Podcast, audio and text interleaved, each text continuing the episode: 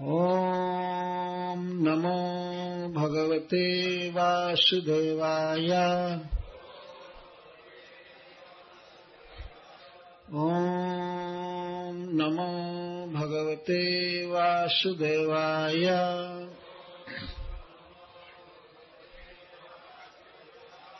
ॐ नमो भगवते वासुदेवाय।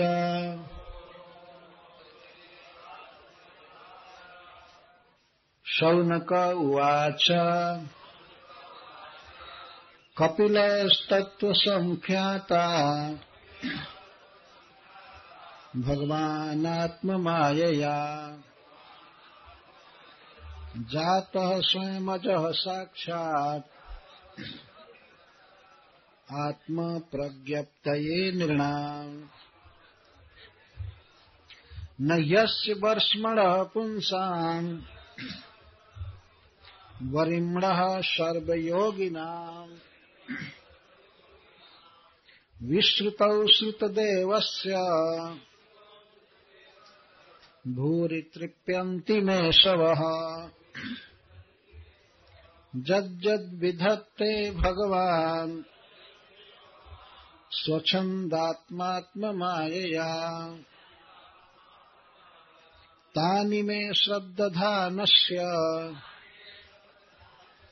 कीर्तन्यान्यनुकीर्तय। सौनक उवाच सौनक जी ने पूछा, कपिल? भगवान कपिल देव तत्व संख्याता। तत्वों की व्याख्या करने वाले। भगवान सर्वसमर्थ आत्म माया अपनी स्वरूप शक्ति से जातः आविर्भूत हुए, स्वयं स्वयं ही, बिना किसी की प्रार्थना के। अजह प्राकृत जन्म रहित,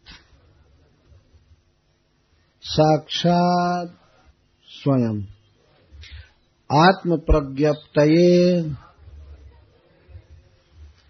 आत्मा की विज्ञप्ति के लिए। आत्मा का ज्ञान देने के लिए। नृणाम मानवों को। न न। हे, निश्चित। अस्य, इनके, प्रभु के। वर्षमण, जो श्रेष्ठ हैं पुंसांग पुरुषों में, जो पुरुषोत्तम हैं, उनके। वरिमण और जो वरिष्ठ हैं, उनके। सर्व योगिना समस्त योगियों के बीच। विश्रुत, कीर्ति में। श्रुत देवस्य जिन्हें बार बार सुना गया है उनका। भूरी अधिक। तृप्यंती तृप्त हो रहे हैं। तो अलम बुद्धि कर रहे हैं। मैं, मेरी। असव कर्ण प्रधान इंद्रिया। तो श्री करदम जी के वैकुंठ प्राप्ति की कथा सुनकर सौनक जी प्रश्न कर रहे हैं। हम लोग जो भागवत सुनते हैं तो वास्तव में अंतिम कड़ी में सूत गोस्वामी आते हैं। सूत गोस्वामी के ही मुख से भागवत सुनते हैं। महाराज परीक्षित के साथ सूत गोस्वामी बैठे थे गंगा जी के तट पर।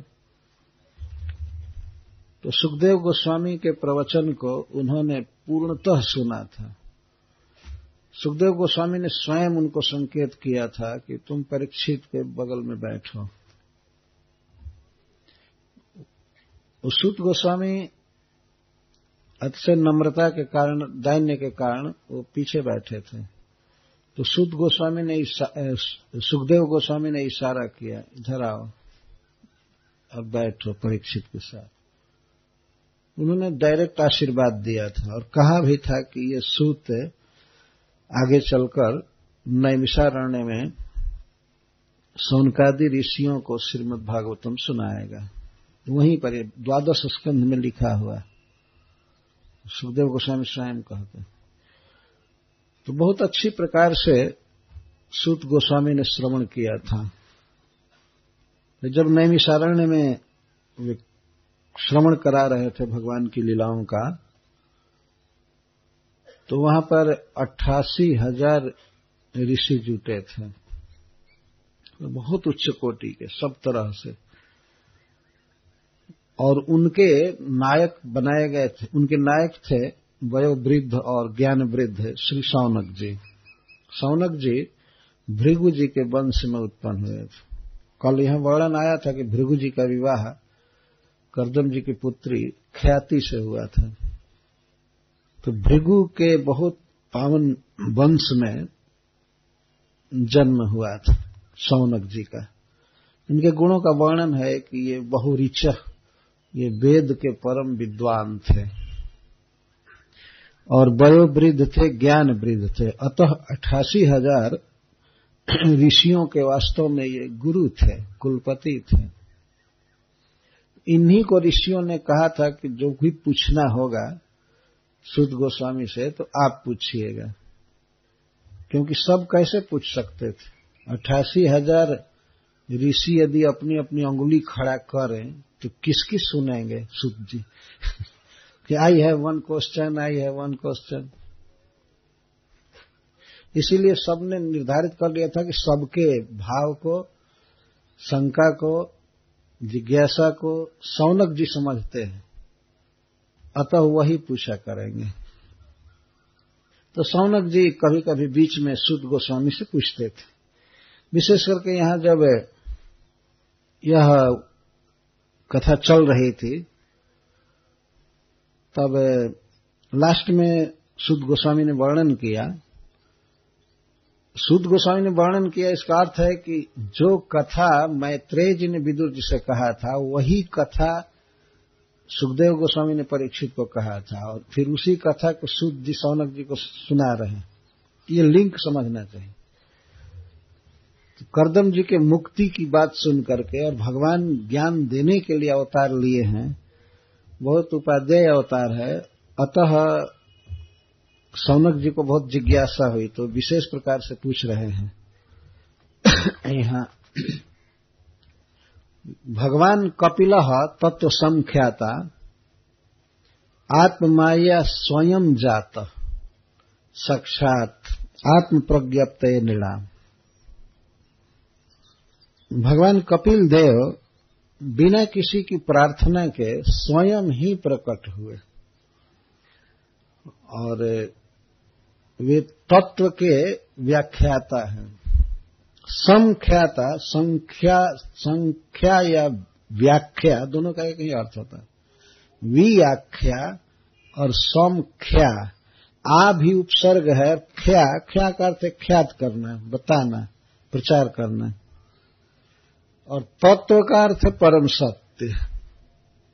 परम सत्य की व्याख्या की जाती है तो उसके साथ साथ क्या असत्य है, क्या रियल चीज़ नहीं है, उसको भी क्लियर बताया जाता है।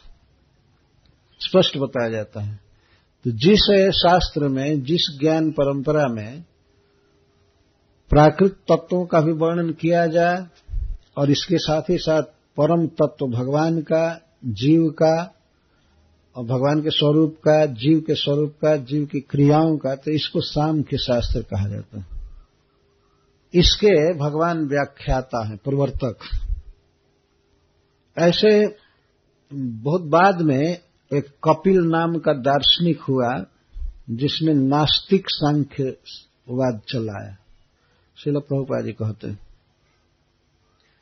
तो उसकी बात यहाँ नहीं की जा रही। देवहूति पुत्र कपिल देव की बात यहाँ की जा रही है। भगवान कपिल देव के उपदेशों को आप पढ़कर देख सकते हैं। कितना भक्ति भाव से उत्तप्रोत। भक्ति का ही उपदेश है। प्रवाच वह भक्ति वितान योगम। सुद गोस्वामी कहे हैं कि भगवान कपिल देव ने जो प्रवचन किया, वो भक्ति वितान योगम, भक्ति वितान योग था। वास्तव में भक्ति के अंगों की व्याख्या की गई है। यही है सांख्य शास्त्र। इसको शेश्वर सांख्यवाद शास्त्र कहते हैं। और जो वो कपिल, जो भगवान नहीं था, उसने निरीश्वर सांख्यवाद चलाया, नास्तिक। ईश्वर की कोई चर्चा उसने नहीं किया। परंतु यहाँ पर भगवान कहा जा रहा है, साक्षात कपिल देव को। साक्षात भगवान स्वयं जाता। क्यों जन्म लिए? सौनक जी कहते हैं आत्म प्रज्ञप्त नृणाम। नृणाम मनुष्याणाम आत्म प्रज्ञप्त ज्ञप्ति का अर्थ होता है जानकारी, प्रचार और प्र का अर्थ है प्रकर्षण, प्रज्ञप्त। प्रकृष्ट रूप से प्रत्येक मानव अपने को जान जाए, अपने आत्मा को पहचान ले और इस तरह से पहले वो भगवान को पहचान ले और भगवान को पहचानने के बाद तब तो अपने को पहचान लेता है, अपने को जान जाता है। आत्म प्रज्ञप्त मनुष्यों को आत्मज्ञान देने के लिए, अपने स्वरूप का बोध कराने के लिए भगवान अवतार लिए। शिल प्रभुपाद इस प्रसंग पर बहुत बड़ा लेक्चर दिए हैं। एक बार एक बार बम्बे में शिल प्रभुपाद जी 22 दिन प्रवचन किए थे इसी अध्याय पर, लगातार। उसे teachings of Lord Kapil Dev कहते हैं तो उसका मैंने हिंदी अनुवाद किया है। सबसे पहला अनुवाद किया, इसी का किया मैं। लेकिन उस पर नाम दूसरे का लिखा हुआ है अनुवादक। केवल नाम भर लिखा हुआ है। मेरा ही किया हुआ है। ये मेरा सौभाग्य था कि मैं वो किया। शिल प्रभुपा जी, जिस टॉपिक पर 22 दिन प्रवचन किए हैं तो उस पर कम से कम हम लोगों को तीन दिन तो सुनना चाहिए, कहना चाहिए। तो तीन दिन बचा हुआ है। बहुत महत्वपूर्ण है। यह शिक्षा है भगवान कपिल देव की। इसीलिए श्रील प्रभुपाद इस पर इतना लंबा प्रवचन किए। दो ऐसे भागवत के सेक्शन हैं, जिस पर प्रभुपाद जी बहुत प्रवचन किए हैं। एक तो महारानी कुंती की प्रार्थना पर और दूसरा भगवान कपिल देव की शिक्षा पर। महारानी कुंती की प्रार्थना को प्रभुपाद जी 26 दिन बोले थे। वो बोले थे लॉस एंजलिस में और बॉम्बे में बोले थे भगवान कपिल देव की प्रार्थना। तो सौनक जी भगवान का वर्णन करते हुए पूछते, जिज्ञासा करते हैं कि कपिल देव तो साक्षात भगवान है और भगवान अपनी माया से प्रकट हुए, जात, जन्म लिए। यद्यपि अज हैं अ का अर्थ नहीं और ज का अर्थ जन्म। यद्यपि भगवान का कभी जन्म नहीं होता है, फिर भी जन्म लिए। तो इसका अर्थ क्या है? अजन्मा ने जन्म लिया।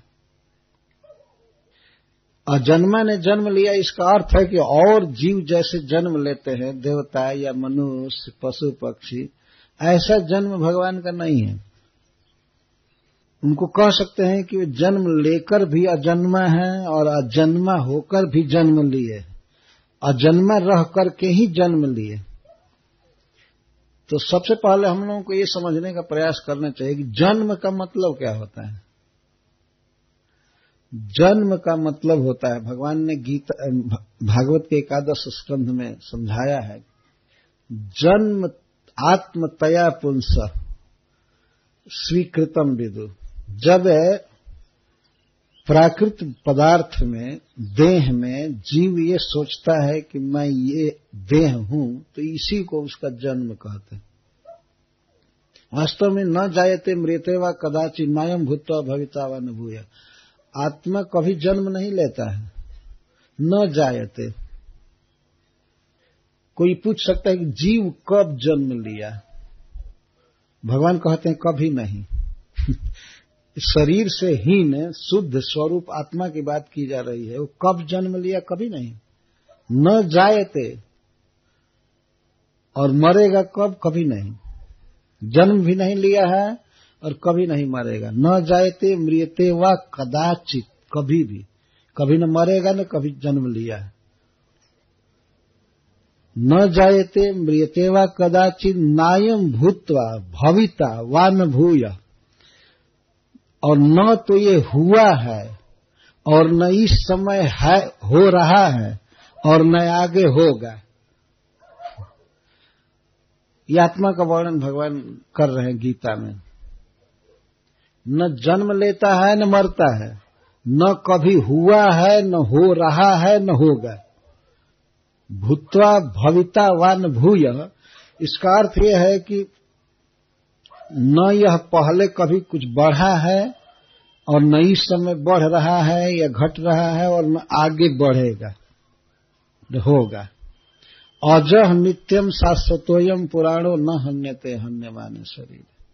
यह अज, जब जीव भी अज है तो श्री भगवान अजन्मा है, अज है, इसमें तो कहना ही क्या? परंतु जीव का जन्म होता है। यदि प्राकृतिक दृष्टि से देखा जाए तो यह जन्म लेता है, शरीर में आता है और शरीर को मैं मान लेता है। तो यह उसका जन्म हुआ और जिस दिन शरीर को पूर्णतः विस्मृत हो जाता है, इसी को उसका मरण कहते हैं। आत्मा नहीं मरता है, लेकिन इस शरीर को भूल जाता है। पूरा पूरा भूल जाता है। तो इसको मरण कहते हैं। और थोड़ा थोड़ा भूलता है और फिर जग जाता है इसी शरीर में तो उसको निद्रा या तंद्रा आदि कहते हैं। हम लोग तो अपने शरीर को रात में भूल जाते हैं। है ना? प्लान करके भूलते हैं कि अच्छा से नींद आ जाए। अच्छा से नींद आने का मतलब खूब अच्छा से हम देह भूल जाए, घर भूल जाए तो रोज भूलते हैं। लेकिन एक दिन ऐसा समय आता है कि आत्यंतिक विस्मृति होती है लास्ट और उसके बाद इस शरीर की याद नहीं आएगी। तो इसी को आत्मा का मरण कहा जाता है। लेकिन वास्तव में मरता नहीं है, केवल शरीर को विस्मृत हो जाता है। यह मृत्यु का और जन्म का स्वरूप हम लोगों के अनुभव का विषय है। प्रत्येक व्यक्ति समझ सकता है हाँ हाँ जब हम सो जाते हैं तो शरीर को भूल जाते हैं। तो एक दिन ऐसा समय आता है कि अब पुनः याद करते ही नहीं है। तो शरीर चला जाता है। और वास्तव में शरीर से आत्मा का कोई संपर्क नहीं है। ऐसा नहीं समझना चाहिए कहीं है और सटा हुआ है, इसलिए चेतना आ रही है। जड़ शरीर आत्मा को, चिद वस्तु को टच कर ही नहीं सकता है। वो इस समय भी इससे बिल्कुल अलग है।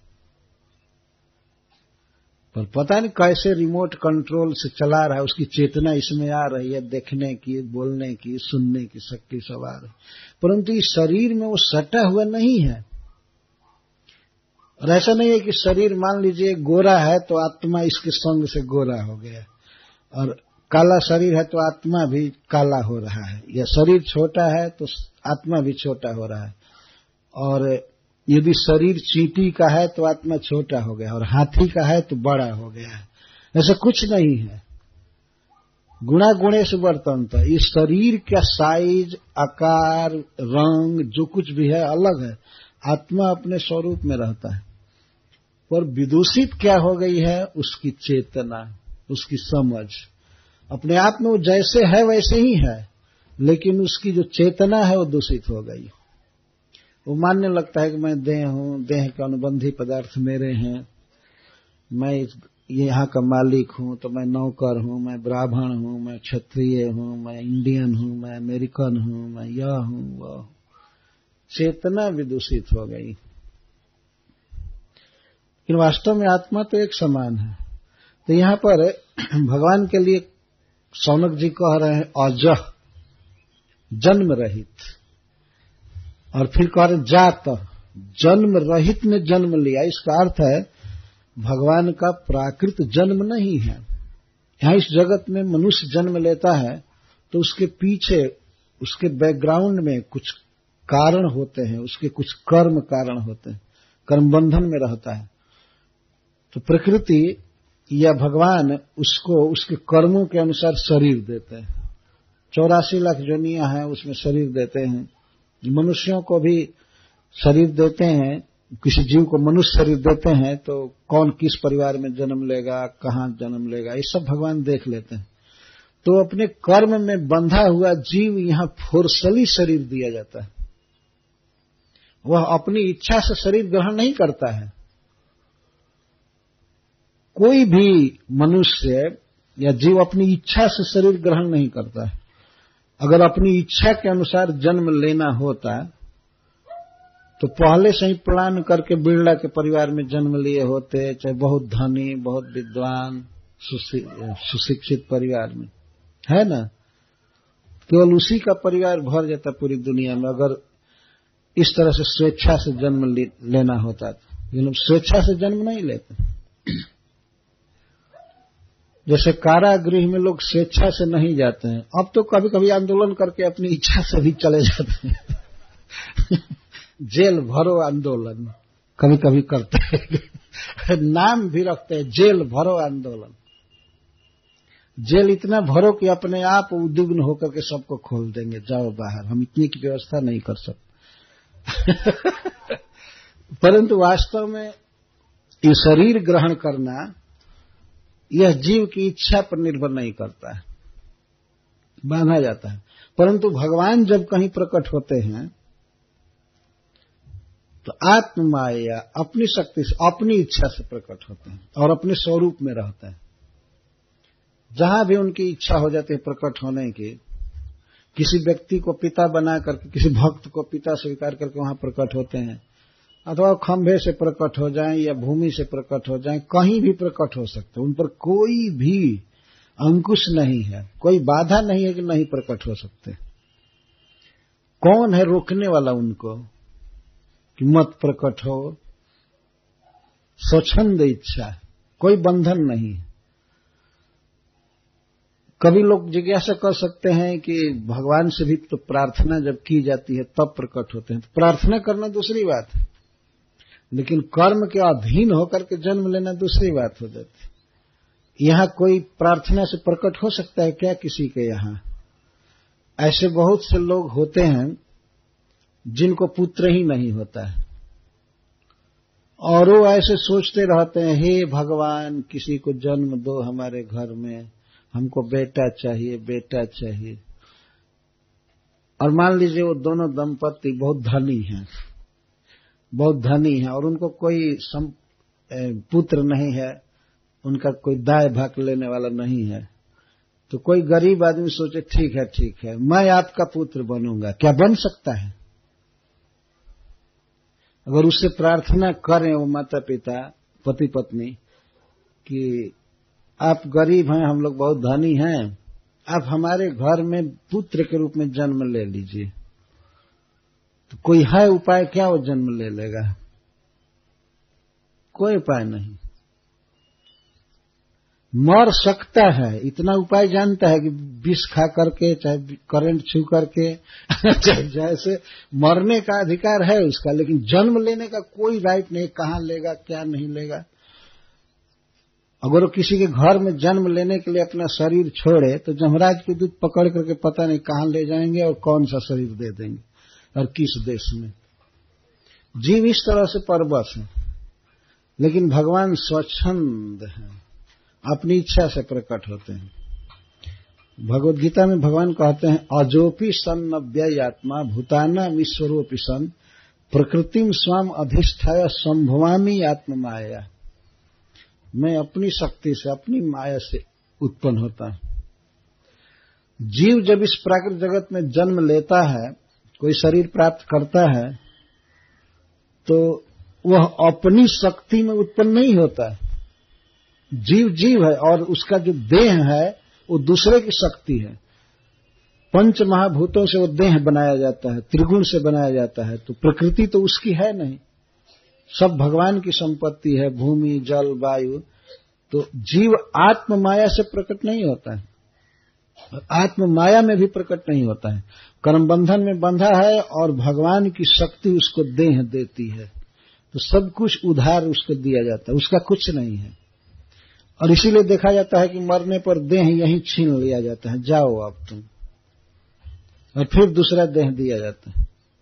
सदा दूसरे के अध किसी पर आश्रित नहीं है। आत्म माया शब्द का यह अर्थ किसी भी बात के लिए किसी पर आश्रित नहीं। शिल प्रभुपाद जी एक जगह प्रवचन में कहते हैं, इसी बात को कि भगवान किसी पर आश्रित नहीं तो वे कहते हैं कि संसार में किसी मनुष्य को यदि पुत्र चाहिए तो उसे अपने पत्नी पर निर्भर करना पड़ेगा। बिना पत्नी के पुत्र प्राप्त नहीं कर सकता। वो तो बाध्य है। लेकिन भगवान इस तरह से बाध्य नहीं है। भगवान की पत्नी लक्ष्मी जी साथ में ही रहती हैं। आज भी नित्य किशोरी हैं, साथ में रहती हैं। लेकिन भगवान को जब पुत्र पाने की इच्छा हुई तो अपने नाभि से कमल खिलाए, कमल बढ़ाए और कमल पर ही इस विश्व का निर्माता ब्रह्मा को पैदा कर दी वो कोई बाध्य नहीं है कि स्त्री से ही पुत्र पैदा किया जाएगा। वो अपने आप से ही पैदा कर दिए। ऐसा अद्भुत पुत्र है जो इस विश्व का सबसे बड़ा मैनेजर है, देखता रहे। और पुत्र उत्पन्न करके भगवान उसको किसी कोचिंग में, स्कूल में नहीं भेजे। सो जरा सिखा दें, ऐसे बेवकूफ़ रहेगा, ठीक नहीं है। भगवान ने संकल्प किया, इसे सारे वेदों का ज्ञान हो जाए, बस हो गया। संकल्प मात्र से। कोई है पिता इस संसार में ऐसा जो अपने बच्चे के लिए संकल्प करे? कि ये कहीं दिन में सारा मेडिकल साइंस और विज्ञान सब कुछ पढ़ जाए। क्या पढ़ा सकता है संकल्प मात्र से? नहीं।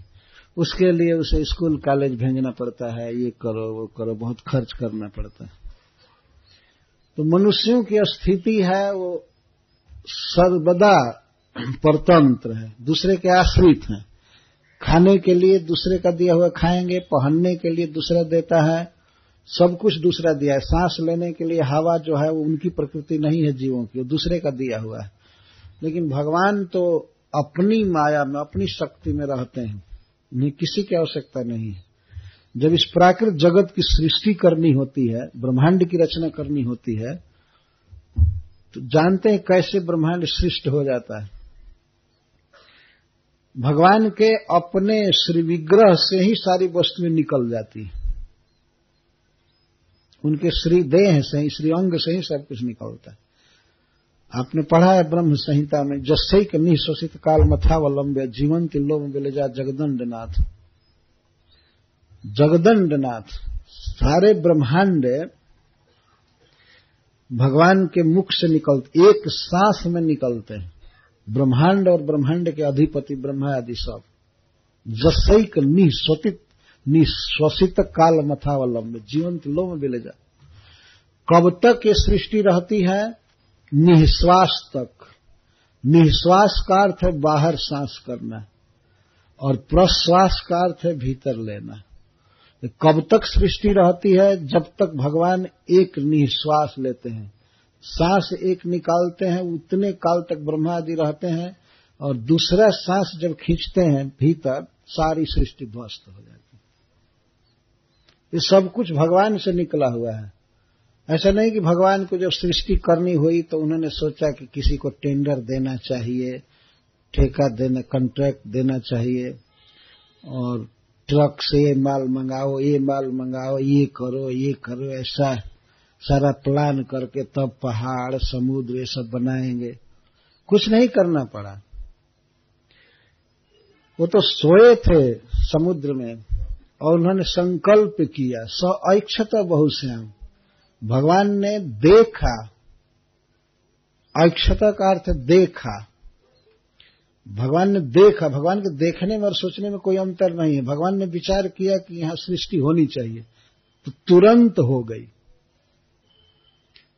जैसे भगवान के भक्त करदम जी के विषय में हम लोगों ने बात किया था, उन्होंने सोचा कि ऐसा अद्भुत घर होना चाहिए। बस उसी समय हो गया। थोड़ा भी काल विलंब नहीं हुआ। देर नहीं लगी।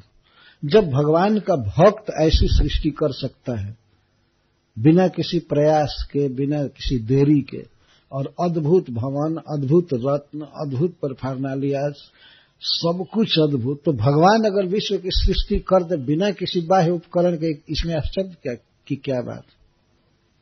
इस तरह से भगवान ने विश्व की सृष्टि की है।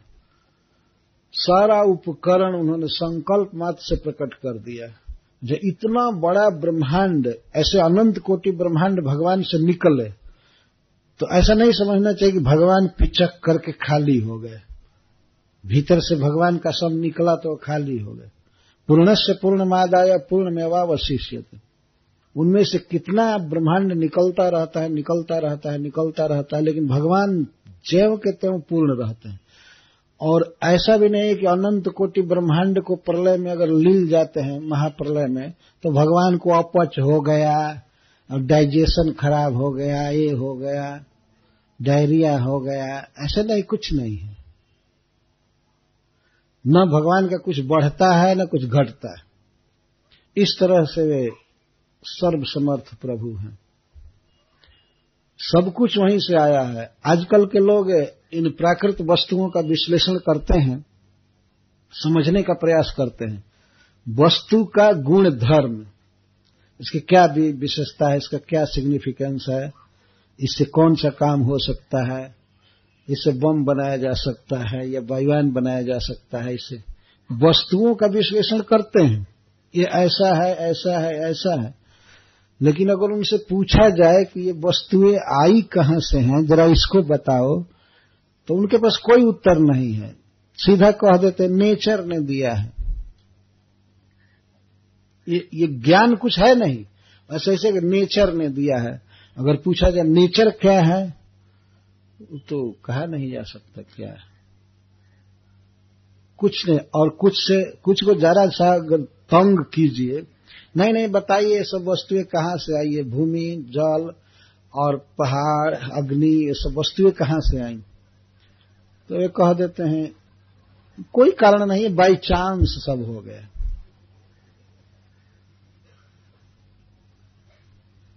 चांस का क्या मतलब है? अगर पूछा जाए प्रभुपा जी पूछते थे चांस मतलब? चांस का क्या मतलब है? बाई चांस यहाँ बाई चांस कुछ होता है क्या?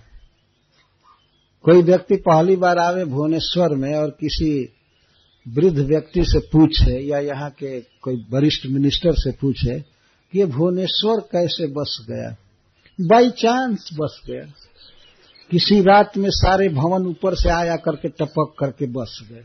रोड भी बन गया अपने आप, गाड़ियाँ भी अपने आप चलने लगी। पता नहीं बाई चांस सब हो गए। इसका अर्थ है कि उस मूर्ख को कोई ज्ञान नहीं भुवनेश्वर एक नगर है धीरे धीरे बसा इसका एक इतिहास है। इसका एडमिनिस्ट्रेशन है नगर पालिका है कारपोरेशन है। सब कुछ की व्यवस्था है, सबके पीछे टाइम लगा है। इसी तरह से पूरा विश्व व्यवस्था एक सीरियल में चली है। इसका क्रोनोलॉजिकल ऑर्डर है वास्तव में। कालक्रम के अनुसार कैसे, किसके बाद कौन हुआ, किसके बाद कौन हुआ, किसने क्या बनाया, किसने क्या बनाया, इसके पीछे क्या नियम है, इसको कैसे रखा जाएगा, ये किया जाएगा, वो किया जाएगा, सब सिस्टमेटिक भगवान की व्यवस्था है। लेकिन भगवान की व्यवस्था तक दिमाग नहीं पहुँचता है तो सब बाई चांस हो गया। बाई चांस तुम्हारा ज्ञान बाई चांस हुआ बाई चांस कुछ ही बाई चांस नहीं होता। और तुम बैठे रहो और कहो कि, कोई कहे कि ठीक है, बैठे रहो बाई चांस तुमको भोजन मिल जाएगा। तुम क्यों इतना काम धंधा करते हो? सवेरे से शाम तक इधर दौड़ो, उधर दौड़ो, ऑफ़िस में फ़ोन करो, ये करो। जब बाई चांस हो ही रहा है तो अपने आप भोजन पक जाएगा, अपने आप खाओगे, जियोगे, क्या हलचल करना है? जब इतना बड़ा काम बाई चांस हो सकता है तो तुमको आधा किलो भोजन बाई चांस नहीं मिलेगा। नहीं, उसके लिए तो कहते हैं, करना पड़ेगा। करना पड़ेगा, ये करना पड़ेगा, वो करना पड़ेगा। और ये बाई चांस हो गया। एक बार तो हमसे एक व्यक्ति बहस कर रहा था कि ये प्रकृति ने किया है, प्रकृति ने किया है। तो मैं पूछ दिया, प्रकृति तुम्हारी दादी है? प्रकृति कर रहे कहाँ प्रकृति रहती है? किसकी प्रकृति है? प्रकृति दे रही है। प्रकृति कुछ नहीं करती है। प्रकृति तो पुरुष के, भगवान के अनुशासन से कुछ रचना करती जैसे कोई बच्चा हुआ है और उसको कोई कहे, ये तो बाई चांस हो गया है। बाई चांस नहीं हुआ है। वो किसी माता से जन्म लिया है। पर माता ने भी जन्म नहीं दिया है। ये सिद्धांत है, वास्तव में वो अंश पुरुष का है। पुरुष के संजोग से माता ने उसको पैदा किया है। अन्यथा वो पैदा नहीं कर सकती है। भगवान गीता में कहते हैं, मयाध्यक्षेण प्रकृति सूयते सचराचरम। हेतुना न कौन ते जगत भी परिवर्तित हे कुंती नंदन मैं जब प्रकृति पर देखता हूँ अध्यक्षेण अधिक्षेण जब मैं संकल्प करके प्रकृति पर देखता हूँ, तब प्रकृति सभी जीवों को उत्पन्न करती है। नहीं तो ऐसे कर ही नहीं सकती है। जड़ बहिरंगा प्रकृति है, क्या उत्पन्न करेगी? तो प्रकृति को गर्भित करके जो पुरुष सारे विश्व की सृष्टि कर रहा है, सारा भोगोपकरण दे रहा है, शरीर दे रहा है, सारी सुविधा दे रहा है, उस पुरुष को कोई जानता ही नहीं भगवान स्वयं गीता में कहते हैं, त्रिभिर गुणमय भावे रे भी सर्वविदम जगत, मोहितम ना भी जानाती माँ में व्यह परमव्य प्रकृति के तीन गुणों के द्वारा मोहित जीव सब मुझको नहीं जानते। मोहितम ना भी जानाती मान ये भ्य परम अव्ययम। इन प्रकृति के गुणों से परे मैं हूँ, अविनाशी हूँ, इसको कोई नहीं जानता। प्रकृति के अंदर ही सब कुछ वो जानते हैं, ये हो रहा है, वो हो रहा है, वो हो रहा है, लेकिन विश्व की रचना करने वाला कौन है, कौन जिला रहा है, खिला रहा है, इसको नहीं जानते। भगवान कई बार गीता में इस बात को कहते हैं, हमको लोग नहीं जानते, हमको लोग नहीं जानते, प्रकृति को जानते। क्योंकि प्रकृति के गोद में रह रहे हैं, प्रकृति का खा रहे हैं, सब कुछ कर रहे तो प्रकृति को तो जानते हैं थोड़ा थोड़ा और इतना ही जानते हैं कि प्रकृति दे रही है, प्रकृति क्या है, ये भी नहीं जानते। प्रकृति दे रही है और पुरुष इसके पीछे सारा काम कर रहा है, उसको नहीं देखते। शिल प्रभुपा जी इस विषय में एक कथा बोले हैं, कैसिक में, और सत्य घटना है। एक बार एक बच्चा जन्म लिया एक व्यक्ति के यहाँ। तो वो व्यक्ति विदेश की घटना है वो सर्विस करता था। तो अपने घर से बिल्कुल सवेरे निकल जाता था। बिल्कुल सवेरे, तब तक बच्चा सोया रहता था। सोया रहता था, उस समय निकल जाता था उसका पिता। और उधर से काम करके आता था तो उसके पहले ही बच्चा सो जाता था। तो कभी बाप को देखा नहीं था। कभी नहीं देखा अपने पिता को। क्योंकि पिता के जाने के समय सोया रहता था और आने से पहले ही सो जाता था बच्चा। एक दिन कोई छुट्टी का दिन था, अकस्मात तो काम करने वाला उस, काम करने वाला उसका पिता सोया था। तो बच्चा जगा और लगभग पाँच छह साल का हो गया था। तो उस आदमी को सोया हुआ देखा। जिसका अंश है, जिसने पैदा किया है, उसी को सोया हुआ देखा। तो बच्चा पूछता है, mother who is this man ये आदमी कौन है? तो माँ कहती है ही इज़ योर फादर ये तुम्हारा फादर है। तो कहता है mother what is the meaning of father ये पिता का क्या मतलब है? फादर का क्या मतलब है? अब माँ क्या बतावे उसको कि पिता का क्या मतलब होता? कैसे बताओ? उसके लिए बहुत कठिन पड़ गया है बताना। परिचय दिया कि ये तुम्हारा पिता है तो पूछता है, पिता का क्या अर्थ है? उस छोटे से बच्चे को माँ कैसे बतावे कि तुम इसके वीर से जन्म लिए हो, इसके अंश हो? बहुत बहुत व्याख्या करके समझानी पड़ेगी। तो ऐसे ही ये छोटे छोटे बच्चे, मनुष्य, प्रकृति को जानते हैं। लेकिन जब पुरुष को, परम पुरुष भगवान के बारे में कहा जाता है तो वो कहाँ रहता है? निराकार है क्या? उसको तो देखे नहीं। माँ को तो देखे हैं, प्रकृति को तो देखे हैं, लेकिन जो सब कुछ दे रहा है उसको नहीं देखे।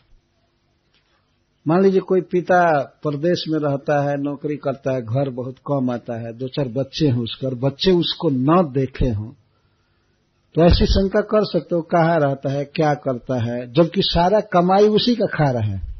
उनके माँ के पास जो भी पैसा आ रहा है अनाज आ रहा है, कपड़ा आ रहा है, सब पिता का दिया हुआ आ रहा है, लेकिन वो जानते ही नहीं।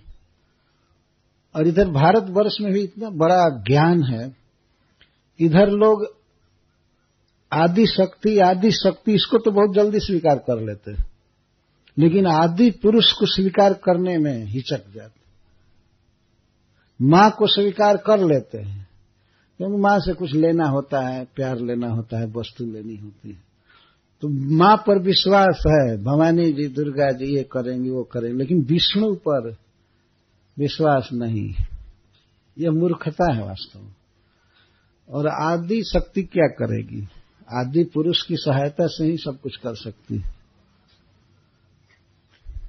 आज तक रिकॉर्ड है विश्व में, वैदिक इतिहास बताता है कि ऐसे अनेक पुरुष हुए हैं जिन्होंने बिना स्त्री के बच्चा पैदा कर दिया है।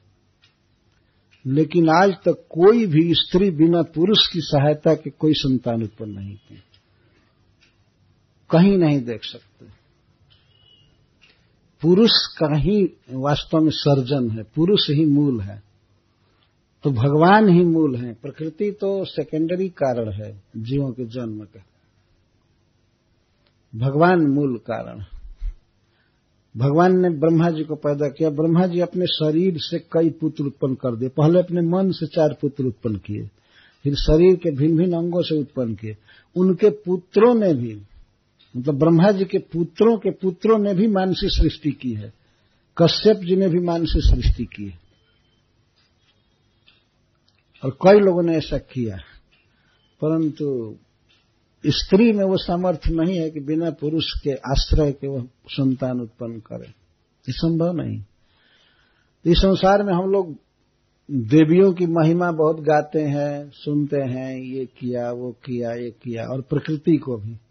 प्रकृति जो भगवान की बहिरंगा शक्ति है। परंतु वास्तव में यह पूर्ण रूप से विष्णु पर आश्रित है और भगवान किसी पर आश्रित नहीं किसी पर आश्रित नहीं जब उन्हें द्वारका का निर्माण करना हुआ तो एक रात में ही, एक मिनट में द्वारका नगर बस गया। भगवान अभी मथुरा में थे। मथुरा में थे, जब नगर बनकर तैयार हो गया, एक क्षण में ही सारा। बहुत विस्तार का नगर, और सब कुछ अद्भुत कला प्रस्तुत की गई थी वहाँ पर। सब कुछ अद्भुत। श्रीमद भागवतम में लिखा गया है। और उसके बाद जरासंध जरासंध के भय से भयभीत होकर नाटक किए भगवान और बलराम जी के साथ मथुरा छोड़कर चले गए। तो मथुरा में जितने लोग थे, जो भी गाय, भैंस, या अपने स्वजन, जो कुछ भी था, एक ही रात में वे सोए मथुरा में और जगे तो देखे कि द्वारका आए हुए। सब लोग।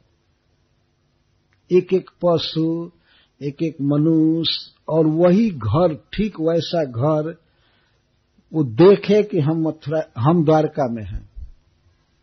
सोए थे मथुरा में और जगे द्वारका में। कैसे चले गए? दूसरे को अगर ले जाना होगा, केवल अपना एक चार पाँच फैमिली तो इधर आरक्षण कराओ, ये करो ये करो, ये सामान बुकिंग करो, ये कैसे जाएगा, पलंग कैसे जाएगा बेड कैसे जाएगा, इसको नीलाम करो, बेचो, चलो। कितनी परेशानी होगी।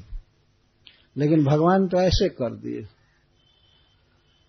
और वहाँ पर जाकर के भगवान को सोलह हज़ार विवाह करना था। तो एक एक रानी के लिए एक एक अलग नगर ही चाहिए। वो सब क्षण भर में बनकर तैयार हो गया सबके लिए। बहुत परेशानी नहीं हो रही थी। तो इसी तरह से सृष्टि हुई है। भगवान स्वतंत्र है, इस बात को समझना चाहिए। वो पराश्रित नहीं है, किसी की अपेक्षा उनको नहीं हो सब तरह से पूर्ण है तो अपनी इच्छा से प्रकट हुए। मनुष्यों को ज्ञान देने के लिए।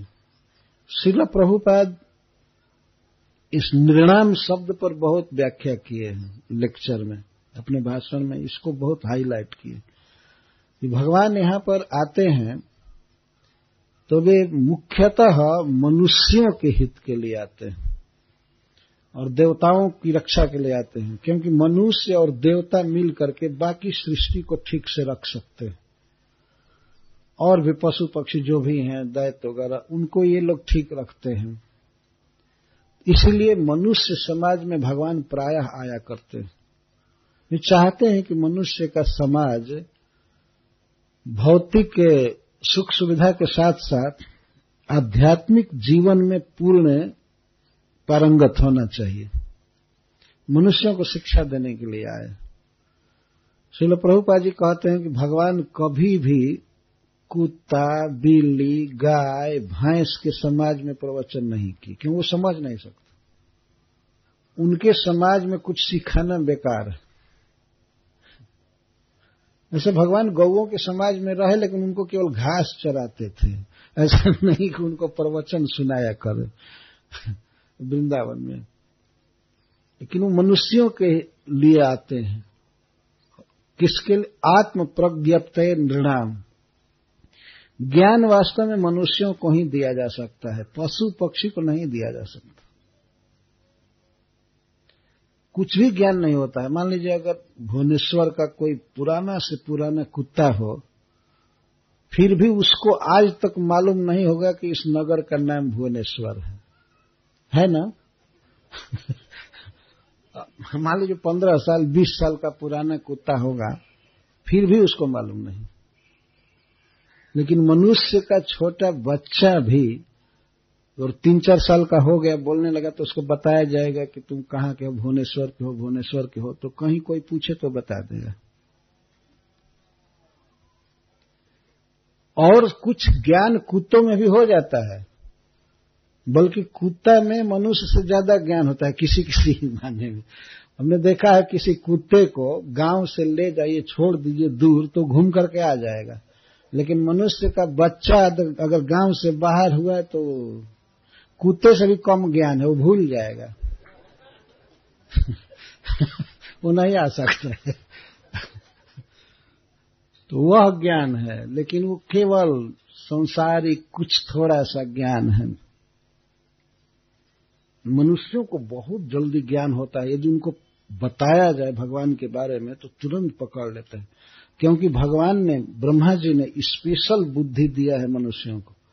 और वह उसको मनीषा कहते हैं तो वह मनीषा बुद्धि, भगवान ने मनुष्यों को इसलिए दिया कि ये हमको समझ जाएँगे। परंतु मूर्खता बस मनुष्य अपनी बुद्धि का इस्तेमाल संसार को भोगने में लगा देता है। ये बहुत बड़ा दुर्भाग्य है। तो भगवान जन्म लिए हैं मनुष्यों को आत्मज्ञान देने के लिए। आत्म प्रज्ञप्त है। यह नहीं कि अब विज्ञान की शिक्षा देने के लिए आए हैं बैकुंठ से, या यह फैसिलिटी बताने के लिए, या कंस्ट्रक्शन शिल्प ये सब बताने के लिए। नहीं। आत्मज्ञान देने के लिए आए हैं। जीव वास्तव में चिन्मय है, देह नहीं है, और बारंबार जन्म और मृत्यु के अधीन हो रहा है, दुख भोग रहा है।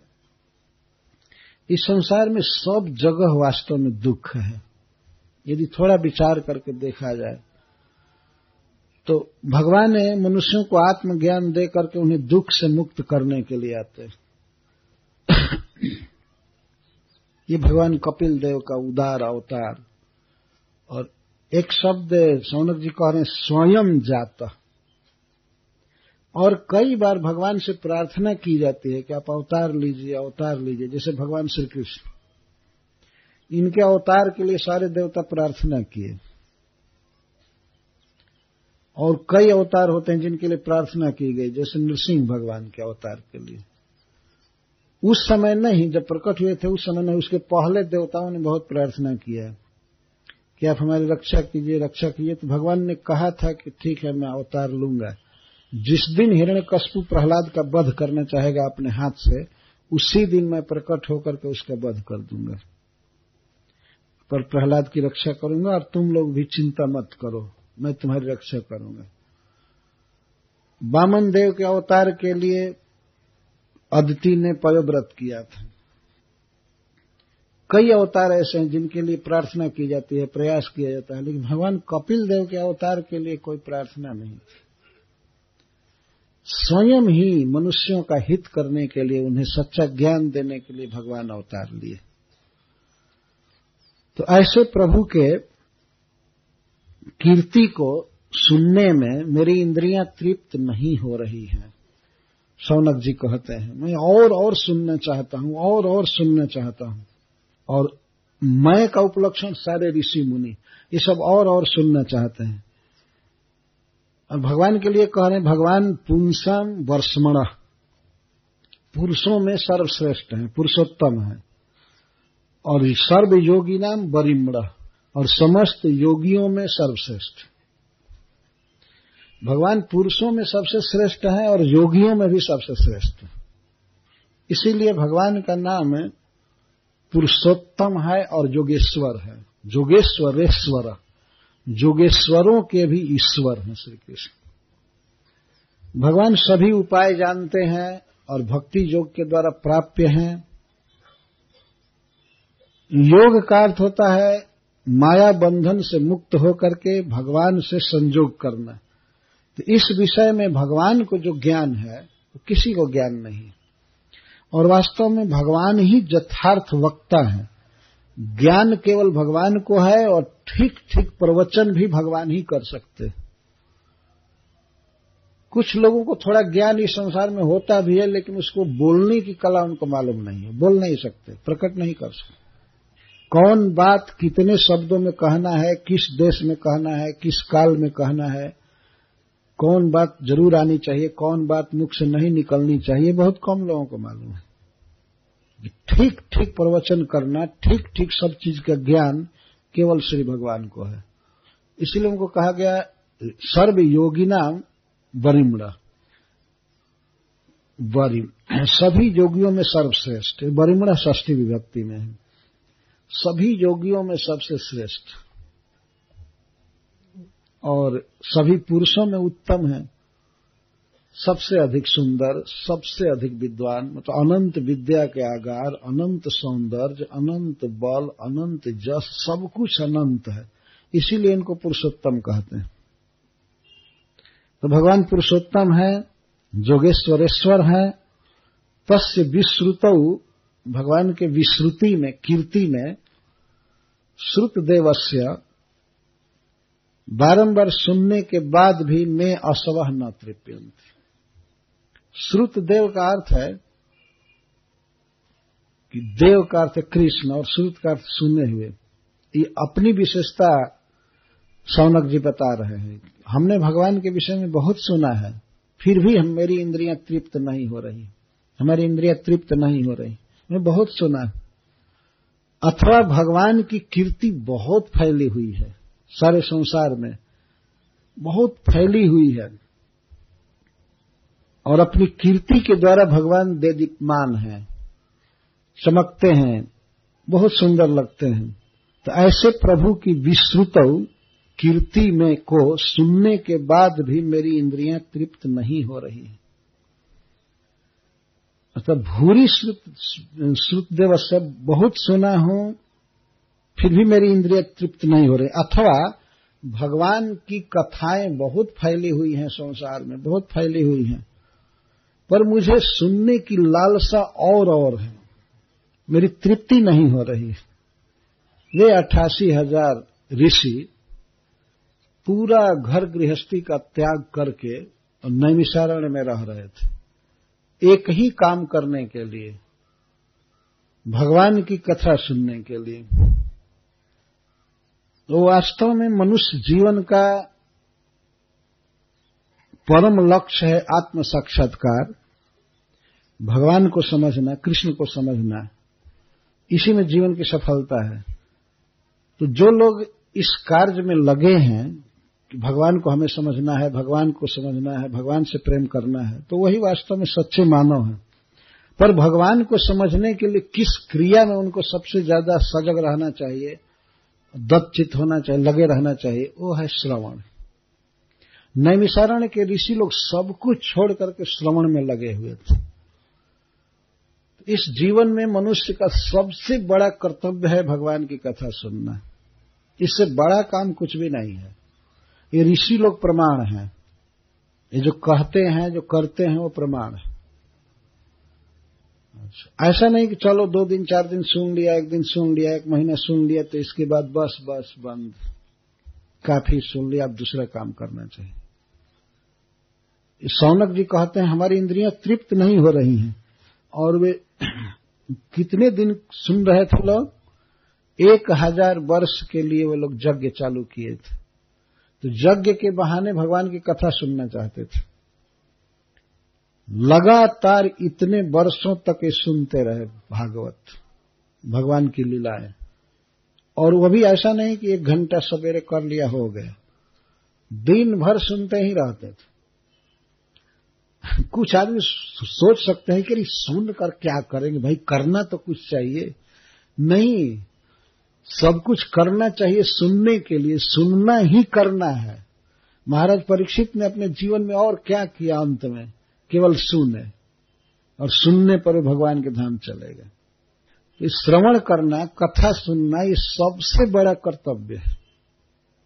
एक बार एक व्यक्ति हमसे पूछा कि तो महाराज हमारी जिम्मेवारी हो भगवान की पूजा करना तो क्या करना चाहिए? तो मैं कहा, उतने दिन दूसरे को पूजा दे करके सुनना चाहिए। मिले तो कथा सुननी चाहिए। भगवान की पूजा बाद में कर लो। ऐसा नहीं कि भगवान भूखे बैठे हैं, तुम्हारी पूजा के बिना वो हीन हो रहे हैं। ये जो ऋषि मुनि जुटे हैं नैमिसारण में, ये लोग भी भगवान के सेवक थे। ऐसा नहीं था कि इनको डीटी वर्षिप वगैरह मालूम नहीं था।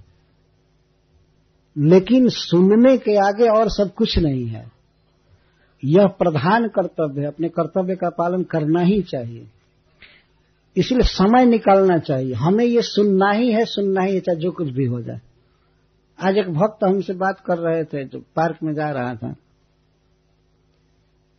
कि महाराज, वो अपनी बात कह रहे थे, लेकिन थर्ड पुरुष में कह रहे थे। तो महाराज, कुछ लोग कहते हैं कि यहाँ दो बार कथा होनी चाहिए। एक ही बार क्यों होती है? ऐसे वर्णन कर रहे थे। तो मैं समझ गया कि ये अपनी बात कह रहे हैं।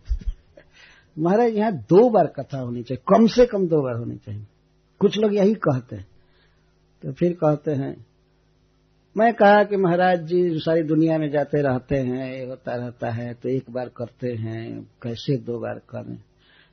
लेकिन वही व्यक्ति लास्ट ईयर यहाँ पर अनुमोदन में रो दिए कि यहाँ दो बार कथा क्यों नहीं होती है? मतलब एक सिटी एक ही सप्ताह में दो बार क्यों नहीं कथा होती?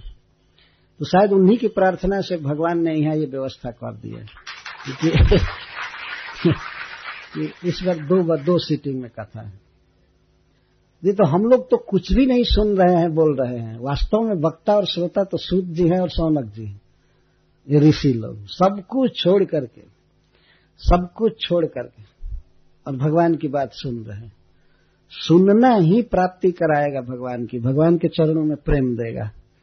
इतना सुनने के बाद भी सौनक जी कहते हैं, मेरी इंद्रियाँ तृप्त नहीं।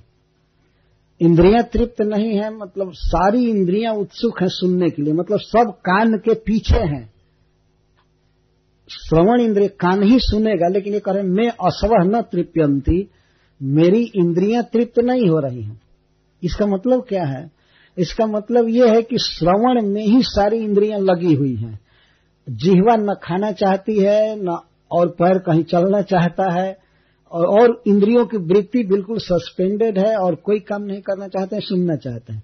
तो इसके लिए कहा जा रहा है कि सारी इंद्रियाँ श्रवण में रत हैं और सुनने पर भी तृप्त नहीं हो रही। सुनने पर और और सुनने की लालसा बढ़ रही। यही है मनुष्य का कर्तव्य। इसी के लिए प्रयास करना चाहिए। तस्व हेतु तो प्रजतेत कोविद न लभ्यते जद भ्रमता में पर्यध तल लभ्यते दुखवदन्यता सुखम सर्वत्र काले न गभीर रंगसा श्री नारद जी भगवान वेदव्यास देव से कहते हैं कि किसी भी बुद्धिमान व्यक्ति को कोविद उसी बात के लिए प्रयास करना चाहिए, उसी के लिए जो अपने आप मिलने वाला नहीं है। और जिसे पाना बहुत ज़रूरी है। तो वो है भगवान की भक्ति। उसी के लिए प्रयास करना चाहिए, उसके लिए पैसा खर्च करना और भी दूसरा काम धंधा छोड़ करके उसके लिए जाना, सुनना, इसको प्रयास कहते परिश्रम करना चाहिए। प्रयास का अर्थ परिश्रम। तस्तैव हेतु तो प्रजतेत को भी दो न लभ्यते जद भ्रमता पर यद और जो कुछ भी है, भोजन है, वस्त्र है, और जो कुछ संसार में मिलना है, वो मिलेगा ही मिलेगा ही। इसमें कोई संदेह नहीं है। कैसे मिलेगा? दुखवत। जैसे हम दुख के लिए कोई प्रयास नहीं करते हैं, कोई परिश्रम नहीं करते हैं, पर दुख आ ही जाते हैं। अपने आप दुख आएगा, आता रहता है, बल्कि दुख को हटाने की कोशिश करते रहते हैं, लेकिन दुख आते ही रहते हैं। मान लीजिए कोई व्यक्ति स्वस्थ है तो क्या कभी वो कामना करता है कि भगवान मुझको बहुत दिन हेल्दी रखे हैं, मैं चाहता हूँ कि मुझको कफ हो, मुझको कलरा हो जाए, मुझको मलेरिया हो जाए, क्या कोई चाहता है? नहीं चाहता है, लेकिन वो दुख आ ही जाता है। उसी तरह से सुख भी आएगा आएगा आएगा। यदि कर्म में लिखा है और नहीं लिखा है तो हाय हाय करने से भी नहीं मिलेगा। तो किसके लिए जत्न करना चाहिए? श्रवण के लिए जत्न करना चाहिए। मुख्य बात है, भगवान के श्रवण कीर्तन के लिए जत्न करना चाहिए। तस्व है तो प्रजतेत को विदो। न लभ्यते जब भ्रमताम पर्यद ये भगवान की भक्ति ऐसी है कि केवल जन्म लेने से इस ब्रह्मांड में, उस ब्रह्मांड में अपने आप नहीं मिलती है। इसके लिए करना पड़ता है। करना पड़ता है। तब यह भक्ति मिलती है। तो करने में जो सबसे प्रधान काम नारद जी बता रहे हैं, वो है भगवान की लीलाएँ सुनना। तो सुनने के लिए प्रयास करना चाहिए, धन कमाना चाहिए, धन का विनियोग करना चाहिए, कि हमको सुनने का अवसर मिले। सुनने का अवसर मिले और यही भक्ति का अंग मनुष्य को कृष्ण के चरण कमल में भेज देगा। जैसे महाराज परीक्षित इसके प्रमाण है। और भी भक्ति के अंग कर सकते थे कि नहीं? सुखदेव गोस्वामी से कहते कि ठीक है, बंद कीजिए, कुछ और ड्यूटी करनी है और कुछ कर लें। लेकिन परीक्षित महाराज कहते हैं, तुम बैठो और मैं बोल रहा हूँ। तुम्हें कुछ भी करने की ज़रूरत नहीं। सुनो सुनो। बीच बीच में कहते जाते हैं श्रूयता श्रुस्व राजन, हे राजन, सुनो सुनो सुनो। उन्होंने कभी भी ऐसा नहीं कहा कि अब सुन लिया, अब थोड़ा सा और दूसरा काम करो, भक्ति के ही और अंगों को करो। नहीं, सुनो। तो यहाँ पर यही अर्थ निकल रहा है। सौनक जी कहते हैं कि हमारी इंद्रियाँ तृप्त नहीं हो रही आप और और बताइए और और कीजिए, कहिए। जद जद विधत्ते भगवान स्वच्छंदात्मात्म माया तानि में श्रद्धान से कीर्तन्यान्यनुकीर्तय स्वच्छंदात्मा परम स्वतंत्र प्रकृति के अधीश्वर, श्री भगवान अपनी अंतरंगा माया के द्वारा जब जब प्रकट होते हैं और जो जो करते हैं, जब जब विधत्ते, जो लीला करते हैं, जो काम करते हैं, तानी में अनुकीर्त इन इन सब का वर्णन मुझसे कीजिए। हम लोगों को सुनाइए, भगवान कैसे कैसे कर्म करते हैं। तो खास करके इस समय जो भगवान कपिल देव का प्रसंग चल रहा है तो उसी के विषय में केंद्रित कर रहे हैं प्रश्न को, कि भगवान कपिल देव ने आगे क्या क्या किया। पहले संकेत हो चुका है कि सांख्य शास्त्र का परिवर्तन करेंगे भगवान। तो प्रश्न का सार यह है कि भगवान ने किस प्रकार उपदेश किया, क्या उपदेश किया उन, उस उपदेश को हमें सुनाइए। भगवान जो भी करते हैं, लीला वो सुनने ही लायक है, कीर्तन करने ही जोग है। कीर्तना कीर्तन ज्ञानी। भगवान जो लीलाएँ करते हैं, जब जब विधत्ते भगवान, वो कीर्तन्य है। कीर्तन्य का अर्थ होता है प्रशंसनीय। और प्रशंसनीय का, को ही कहते हैं कीर्तनीय। कीर्तन। कीर्तन का अर्थ है भगवान की कीर्ति का प्रसार। भगवान की कीर्ति का कीर्ति का जब प्रसार किया जाता है तो उसको कीर्तन कहते हैं। और भगवान की लीलाएँ विशेष करके वास्तव में कीर्तनीय होती हैं। जीव का धर्म है कि उन्हीं को गावे, उन्हीं का वर्णन करे, बोले, और चीज़ न बोले। अगर कदाचित कोई आदमी अखबार पढ़ा है तो अखबार पढ़कर अपने भीतर मन में रख ले, दूसरे के पास न वर्णन करे, क्योंकि वो कचरा उसके कान में क्यों डालेगा? जो स्वयं अपने भीतर डाल लिया ये अभी तो अपना बिगाड़ना ही हुआ। अपनी आँख लगाया, अपना दिमाग लगाया, ये सोचा, वो सोचा। तो फिर दूसरे का कान क्यों खराब करेगा? क्यों खराब करेगा? एक बार एक व्यक्ति को परिक्रमा में एक साधु को एक व्यक्ति ला करके बीड़ी और एक दिया सलाई दे दिया बीड़ी का बंडल। परिक्रमा में बैठा हुआ था, कभी बीड़ी नहीं पीता था। लेकिन श्रद्धा से कोई यात्री था, परिक्रमा कर रहा था और साधुओं को बीड़ी और दिया सलाई देता था, माचिस देता था। तो साधु बैठा था तो उसको ला करके वो दे दी। तो साधु कहने लगा दूसरे साधुओं से, मैं तो पीता नहीं हूँ, ये क्या होगा, ये क्यों दे दिया? तो किसी ने कहा कि, दूसरों को दे दो। तो कहा, दूसरे को क्यों दे दें? आखिर हानिकारक चीज़ है तो दूसरे को क्यों दे दें? तो पूरा बीड़ी का बंडल दिया, सलाई से जलाकर राख कर दिया वहीं। वो पीता नहीं बीड़ी का बंडल जल कर वहीं पर सुहा हो गया। बीड़ी को बीड़ी पी गया। कहता तो कुछ ऐसी चीज़ें हैं जिनका कीर्तन नहीं करना चाहिए। नहीं वर्णन करना चाहिए। जो देख लिया देख लिया, वर्णन न करे। वो कचड़ा अपने जिहवा पर न लावे और दूसरे के कान में न ठूसे। ये देने की ज़रूरत नहीं। क्या देने की ज़रूरत है जनता को? भगवान का नाम और भगवान की कथा। कीर्तनीय सदा हरि सब समय और सब जगह कृष्ण का कीर्तन करना चाहिए। ये धर्म है। हरे कृष्णा हरे कृष्णा कृष्णा कृष्णा, हरे हरे। हरे राम हरे राम राम राम, हरे हरे। कीर्तन ज्ञानी कीर्तन करने योग विष्णु की लीलाएँ हैं। और भगवान जो कुछ भी करते हो सब कीर्तन करने योग्य होता है। यदि वे मथुरा के युद्ध के मैदान से, जरासंध के भय से भाग रहे हैं तो भगवान का युद्ध छोड़ करके भागने भी गाने लायक है। प्रशंसा करने योग्य है। रणछोड़ जी बन गए भगवान। युद्ध छोड़ करके भागे तो वो भी कीर्तन करने लायक अगर गोपियों के घर में नवनीत माखन चुराने जा रहे हैं तो वो भी कीर्तन करने लायक भगवान के चोरी की लीला भी कीर्तन करने योग्य कभी भगवान रंज क्या हुए कि ये क्या हमारे चोरी की चर्चा लोग कर रहे हैं?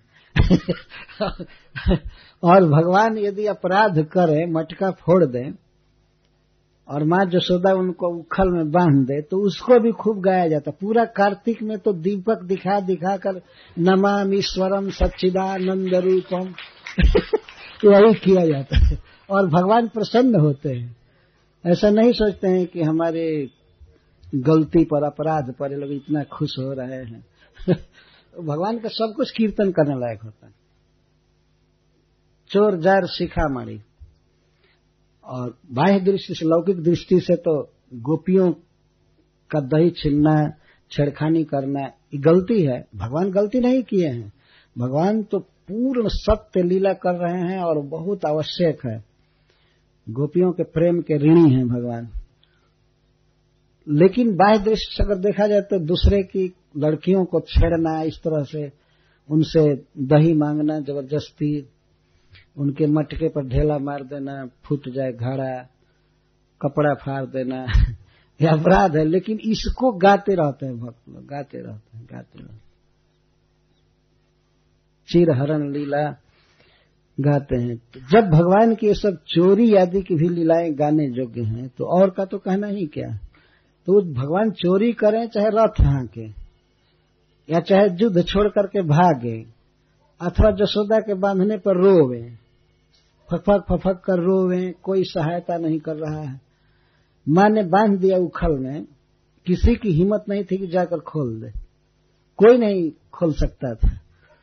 तो किसी बच्चे ने जाकर बलराम जी से कहा कि, अरे बलराम, तुम्हारा भाई आज उखल में बांधा गया तो बलराम जी में आवेश आ गया, संकर्षण का। जो विश्व का प्रलय करते हैं, एक फूंक से ही तो उनमें ये आवेश आ गया कि मैं संकर्षण हूँ, मैं ईश्वर हूँ, और कृष्ण को कौन बाँध सकता है? अपने इस भाव में आ गए तो वहाँ पर आए जसोदा जी के पास, कृष्ण के पास। उखल में बध कर कृष्ण मुँह लटका करके रो रहे थे। लगता था कि अब ऐसी विपत्ति में कोई नहीं पड़ा है। कोई खोल नहीं रहा है, माँ खाना देना बंद कर चुकी है, वो अपने दूसरे काम में लगी थी। कोई निकट आ नहीं रहा था बलराम जी आए। बलराम जी आए तो ज़ोर ज़ोर से पूछ रहे थे, कौन बांधा है? कौन बांधा है कृष्ण को? कौन बांधा है? तुमको पता है ये कृष्ण कौन है और मैं कौन हूँ? तुमको पता है पता है। किसी बच्चे ने कहा कि माँ ने बांधा है। माँ ने बांधा उसको पता है कि कृष्ण कौन है और मैं कौन हूँ? पता है तो माँ ने सुन लिया। तो हाथ में छड़ी लिए हुए वो आई। छड़ी लिए हुए आई। तब बलराम जी अब जो तड़क भड़क कर रहे थे तो फिर भी पूछते, तुमने बांधा है? तुमने बांधा है? तो माँ कहती हाँ मैंने बांधा है। क्या कहते हो? तुमको पता है कृष्ण कौन है? ये साक्षात नारायण है। तो माँ पूछती है और तुम कौन हो? मैं शेष नाग हूँ। मैं शेष नाग हूँ, अभी फूक दूँगा, सारा ब्रज जल करके राख हो जाएगा। खोलती हो कि नहीं?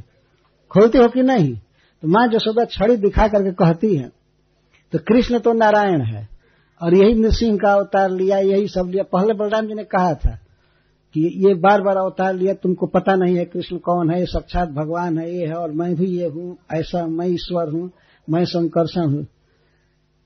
तो माँ कहती है, देखो बलराम अभी ठीक कर दूँगी। और दूसरे का घर नहीं मिलता है, सब अवतार मेरे ही घर में हो रहा है। अवतार बने हैं। और अभी मैं तुमको बताती हूँ। तो बलराम जी चले भाग। तो भाग गए। और कृष्ण वैसे ही रोते रह गए। जब तक भाई था, वो मदद करता, वो भी नहीं कर रहा है। माँ घर के काम करने चली गई। बोले, काम में चली गई तो बलराम जी फिर धीरे से आए। मैं क्या कर सकता हूँ? तुम अपना कर्म भोगो। और मैं क्या करूँ? दूसरा बांधा होता तो मैं खोल दिया होता, माँ से मैं कैसे खोल सकता तुम्हारा ऐसा कर्म, तुमको बार बार कहा कि चोरी मत करो। कहा कि नहीं? याद है तुमको? तो कृष्ण तो और रोने लगते हैं ऊपर। जो असली सहायक था वो ऐसे जवाब दे रहा है। पर भक्तों को भगवान का रोना भी बहुत अच्छा लगता है। कोई गलत नहीं लगता है। तो बलराम जी कहते हैं बार बार तुमसे कहा था कि गोपियों के घर में चोरी मत करो, मटका मत फोड़ो, अरी मत फोड़ो। आज अपने घर में क्यों मटका फोड़ा? क्या ज़रूरत है मटका फोड़ने की? अगर माँ ने तुमको दूध पिलाना छोड़कर तुमको ज़मीन पर रख दिया तो थोड़ा सह लिए होते। क्यों फोड़ा? तो फोड़ो तो भोग हम क्या करें? हम कुछ नहीं कर सकते। तो उनको देख करके कृष्ण और रोने लगे तो बलराम जी भी खड़ा होकर के वो दोनों भाई रोने लगे। तो वो तो बंधे बंधे रो रहे हैं, ये बिना बंधे स्नेह में रो रहे हैं। तो अब क्या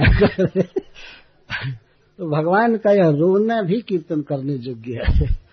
भगवान का हंसना, या पलायन करना, चोरी करना, सब कुछ दिव्य है। जन्म, कर्म चमे दिव्यम।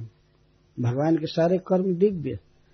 अद्भुत है, कीर्तन करने जोगे। इसी का कीर्तन करना चाहिए, इसी का श्रवण करना चाहिए। यही जीव का सबसे बड़ा कर्तव्य है कि जितना अधिक से अधिक को सुन ले कृष्ण के विषय में, और जितना अधिक से अधिक जप करे, गीत गावे, कीर्तन गावे, जितना कर सके, यही लाभ है वास्तव में। इसी के लिए मनुष्य शरीर दिया गया है, और मनुष्य शरीर में इस प्रकार की स्पेशल इंद्रियाँ दी गई हैं कि वो ऐसा करे, और भगवान का प्रसाद खाए, शरीर दिव्य हो जाता है, निर्मल हो जाता है प्रसाद खाने से, प्रणाम करने से, भक्तों की सेवा करने से, भक्तों को प्रणाम करने से। जो भगवान के दर्शन से और उनको प्रणाम करने से लाभ होता है, वही लाभ भगवान भगवान के भक्तों का आदर करने से होता है। भवत तनु नाम। भक्त जो है, वे भगवान के शरीर कहे गए क्योंकि तुम्हारा हृदय सदा गोविंद विश्राम। गोविंद कहे न मोर वैष्णव अपराध तो भक्तों के हृदय में भगवान रहते हैं और भगवान के हृदय में भक्त रहते हैं। गोविंद तो कहते हैं कि हमारे भीतर ही नहीं रहते हैं, वैष्णव ही मेरा प्राण है। मतलब प्राण जितने प्रिय है मनुष्य को, उतना प्रिय भगवान के भक्त होते हैं भगवान के लिए। बहुत मानते हैं। ये बात उन्होंने कहा है दुर्वासा जी से। दुर्वासा जी अम्बरीश का वध करना चाहते थे वो खाने के चक्कर में थे। और अम्बरीश महाराज तो केवल पारण करने के लिए जल पी लिए, चरणामृत पी लिए। इसी पर दुर्वासा गर्म हो गए कि क्यों पहले खा लिया, क्यों पहले खा लिया हमको निमंत्रण देकर। तो जान मारने के लिए कृत्या उत्पन्न कर दिया अम्बरीश। अगर एकादशी व्रत का, द्वादशी व्रत का पारण करने के लिए कुछ जल पी लिया जाए तो क्या गलती थी? और ये भी नदी में नहाने गए तो ज़्यादा देर करने लगे। टाइम बीतने लगा पारणा का। तो अम्बरीश महाराज पानी पी लिए वो भी ब्राह्मणों से पूछ करके। तो दुर्वासा जब नहा कर आए तो जोग बल से ये देख लिए कि ये तो पानी पी लिया। हमारे जैसे अतिथि को निमंत्रण दे करके यह पहले ही खा लिया। जब पहले खा लिया तो हो क्या गया तुम्हारा? पहले पानी पी लिया इस पर उन, उनका वध करने के लिए कृत्य उत्पन्न कर दी कभी कभी ये साधु लोग भी बेवकूफ़ी कर जाते हैं। कुछ भी समझते नहीं है क्या करना चाहिए। तो अम्बरीश महाराज का वध करने के लिए कृत्या उत्पन्न किए। तो पहले से ही सुदर्शन चक्र वहाँ था। उसने कृत्या को जलाकर भस्म कर दिया। और इतना ही नहीं, अब दुर्वासा का को ताप देने के लिए चला उनके तरफ़। तो दुर्वासा भाग चले। भाग एक ब्रह्मांड में सब जगह ब्रह्मा जी के पास गए तो ब्रह्मा जी का यहाँ से जल्दी भागो भागो, नहीं तो मेरा लोक जल जाएगा सुदर्शन की ज्वाला से। जल्दी भागो। तो शिव जी के पास गए। शिव जी कहते हैं, मैं रक्षा नहीं कर सकता। तुम भगवान के भक्त को सताए हो। अगर तुमको रक्षा पानी है तो भगवान की ही शरण में जाओ। जिनका चक्र है, उनकी शरण में जाओ। तो फिर ये भगवान के पास गए। रोने लगे चरण पकड़ करके। तो भगवान ने कहा कि, मैं नहीं बचा सकता। वहीं पर भक्तों की महिमा भगवान ने कहा है और कहा कि यदि तुम जीना चाहते हो तो अम्बरीश महाराज का चरण जाकर के पकड़ो। अगर वे माफ़ कर देते हैं तो माफ़ है, नहीं तो मैं नहीं माफ़ कर सकता। ये पहला बार भगवान के जीवन के इतिहास में हुआ कि शरण में आए हुए को ठुकरा दिया। ऐसा कभी नहीं किए थे। पहली लीला भगवान की क्योंकि दुर्वासा एक भक्त की जान मारना चाहते थे। ठुकरा दे, जाओ तुम। नभाग नंदन अम्बरीश के यहाँ जब अम्बरीश के पास दुर्वासा जी आए तो अम्बरीश महाराज बिना खाए पिए एक साल तक खड़े होकर प्रतीक्षा कर रहे थे। फिर उन्होंने चक्र से प्रार्थना किया। और अंत में कह दिया कि यदि भगवान मुझ पर प्रसन्न है मेरी भक्ति से तो ये ब्राह्मण सुखी हो जाए, चक्र इनको ताप न दे। तो चक्र शांत हो गया। और अपने केबिन में चला गया। जहाँ रहता था, वहाँ चला गया। इस तरह से रक्षा है। भगवान अपने भक्तों को इतना मानते हैं। यदि डायरेक्ट भगवान का कोई अपराध करे, उनको मारने चले तो भगवान को कोई क्रोध नहीं होता है।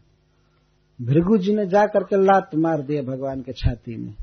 भगवान चाहते तो उस ब्राह्मण की टांग पकड़ करके बहुत दूर फेंक सकते थे, लेकिन कुछ नहीं किए। उल्टे क्षमा मांगने लगे। अपनी ही गलती स्वीकार करके कि मैं आपका रिसेप्शन नहीं किया, अगवानी नहीं किया तुम्हारे घर में अतिथि बन करके आए, क्षमा कीजिएगा। मैं सो रहा था। और मेरे कठोर वक्षस्थल में आपके कोमल चरण लगे, आपके चरणों में व्यथा हो रही होगी। भगवान चरण सहला रहे थे। तो उन पर जब प्रहार किया जाता है, कभी कोई असुर करता है तो भगवान को कोई खास क्रोध नहीं होता। लेकिन भक्त के ऊपर अगर कोई प्रहार करता है तो उसको नहीं सह सकते उसको तत्काल दंड दे देते हैं। जो अपराध भक्त कर करई, राम रोष पावक सो जरई। भक्त का कभी अपराध नहीं करना चाहिए। बहुत सावधान रहना चाहिए। तो इस प्रकार भगवान भक्तों को कहते हैं कि हमारे प्राण हैं। प्राण के समान प्रिय। तो इस संसार में जो कुछ भी कृष्ण करते हैं किसी भी अवतार में, चाहे बारह भगवान का अवतार लेकर के कुछ करें तो बारह अवतार में भगवान पृथ्वी की खोज कर रहे थे।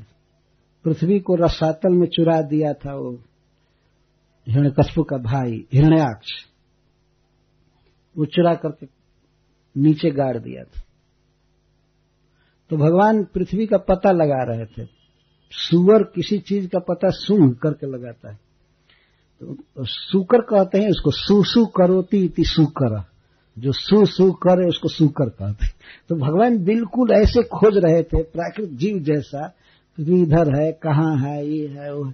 पर भगवान की उस लीला को देख करके ब्रह्मा जी और जन लोग, तप लोग आदि के ऋषि लोग जय जयकार कर रहे थे, भगवान की उस सौकर लीला पर। ऐसा नहीं कोई सोचा कि रे भगवान को क्या दिमाग गड़बड़ हो गया, क्या सुअर बनने लगे। उनको बनना ही है तो कोई अच्छा पशु बनते या गाय बनते, हाथी बनते, ये सुअर क्यों बनने लगे? लगता है भगवान का दिमाग कुछ गड़बड़ हो गया। लेकिन ऐसा कोई नहीं सोचा जितने भी ऊपर के लोगों के ऋषि जन हैं, ब्रह्मा जी हैं, वे सब बहुत खुश हुए। भगवान के उस रूप को देखकर बहुत खुश हुए। एक ही स्वरूप ऐसा हुआ जिसको देखकर सब भाग गए थे। नृसिंह देव को देख। देवता लोग आए, जब भी भगवान का अवतार होता है तो देवता लोग स्वागत करते हैं, बधाई बजाते हैं, भगवान की सेवा करते हैं, कोई कुछ लाता है, कोई कुछ लाता है। लेकिन जब नृसिंह देव का अवतार हुआ और हिणकस्पु का वध करके उसके आसन पर जो बैठे थे, फिर भी क्रोध की मुद्रा में तो देवता लोग वहाँ आए। निकट आ रहे थे। आ करके जब भगवान का भयावह रूप देखे तो सब पीछे हटने लगे। पीछे हटने लगे। साहस नहीं हो रहा था कि भगवान के पास जाए। उनको डर लगता था कि बड़े बड़े नक्श अगर एक तमाचा चलाए तो मैं तो गया। जब हिरण्य कस्पू मर गया तो हम किस गली के कुत्ते हैं? वो लोग सोच रहे थे। देवता लोग भागने लगे पीछे। तो ब्रह्मा जी ने कहा, लक्ष्मी जी को, माता जी आप प्रभु को शांत कीजिए। आपके जाने से हो सकता है शांत हो जाए। क्योंकि कितना भी उदंड पति हो, पत्नी के सामने वो झुक ही जाता है। है ना? इस संसार में देखा जाता है। इधर उधर वो वीर बनेगा, बहस करेगा, लेकिन पत्नी उसे कमांड में रखती है। तो अब लक्ष्मी जी को भी एक गुमान था कि हाँ ठीक है। ठीक है, मैं अभी शांत करती क्रोध में है, मूड खराब है इनका, लेकिन मैं जाऊँगी, उनको शांत करूँगी। तो माता लक्ष्मी जब निकट आई तो भगवान के इस भयावह रूप को देख करके भाग गई। तो ब्रह्मा जी पूछे कि क्यों माता जी आप क्यों चली आए? अरे नहीं नहीं नहीं इसमें ऐसे मूड में है पता नहीं हम पर तमाचा चला सकते इसमें क्रोध में है। मूड ठीक नहीं है भगवान का इसलिए नहीं गई। तब, तब ब्रह्मा जी ने प्रहलाद जी से कहा कि बेटा तुम्हारे कारण भगवान क्रोध किए हैं और कस्बों का वध हो चुका है। जरा भगवान को शांत करो, हम लोग प्रार्थना करें, सेवा करें भगवान। तो प्रहलाद महाराज को कोई डर नहीं लगा। वो चले गए।